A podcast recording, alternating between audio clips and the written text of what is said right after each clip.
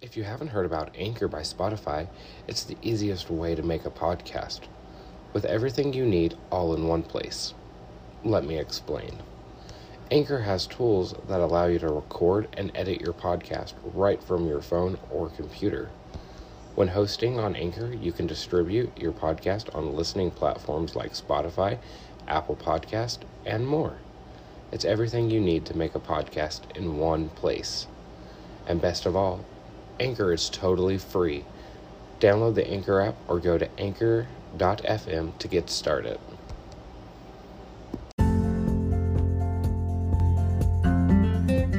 Hello, everyone. My name is Jacob Howerton, and I want to say thank you for listening to my podcast. Today is November 20th, and for most people, it's just another day.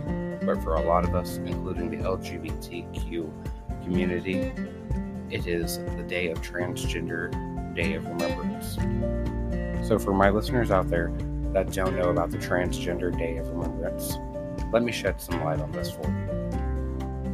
Transgender Day of Remembrance, or the TDOR, is an annual observance on November 20th that honors the memory of the transgender people and whose lives were lost in the act of anti transgender violence. You can read more about the Transgender Remembrance Day on glaad.org slash TDOR. Additionally, the week before TDOR, people and organizations around the country participate in Transgender Awareness Week to help and raise visibility for trans people and to address issues that the community faces. Transgender Day of Remembrance was started in 1999 by transgender advocate Gwendolyn Ann Smith as a vigil to honor the memory of Rita Hester, a transgender woman who was killed in 1998. The vigil commemorated all the transgender people who had lost their life to violence since Rita Hester's death and it also became an important tradition that has become the annual Transgender Day of Remembrance. For my listeners out there, you may be asking yourself, well, how can I get involved in the Transgender Day of Remembrance?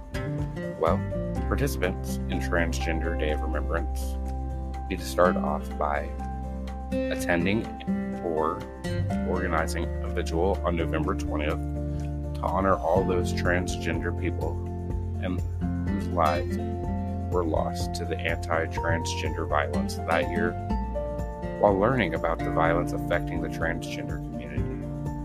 The vigils usually are typically hosted by local transgender advocates or LGBTQ organizations, and they're normally held at community centers, parks, places of worship, and other venues. The vigil often involves reading a list of the names of those that were lost that year and the years before. For more information, please go to GLAAD, G-L-A-A-D dot org slash T-D-O-R. On Transgender Day of Remembrance, GLAAD remembers that the transgender people whose lives have been lost to anti transgender violence this year and over the years. So, for my listeners out there, I'd like to give you a little bit more of a backstory of who Rita Hester is.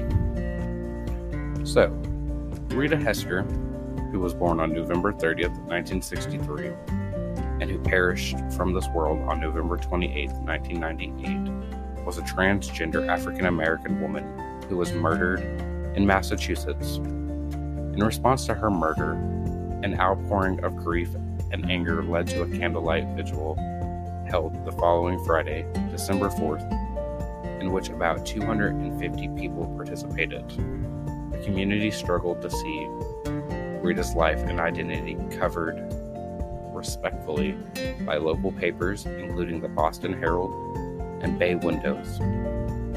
Her death inspired the Remembering Our Dead web project and the Transgender Day of Remembrance. So, for all my listeners out there who are transgender, I want you to know that I see you, I hear you, that I love you, and that you matter.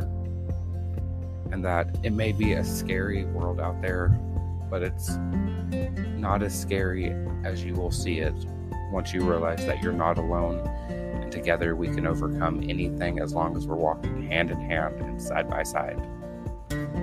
So, I want to say thank you all for listening to this podcast. Feel free to share it anywhere you think would be necessary.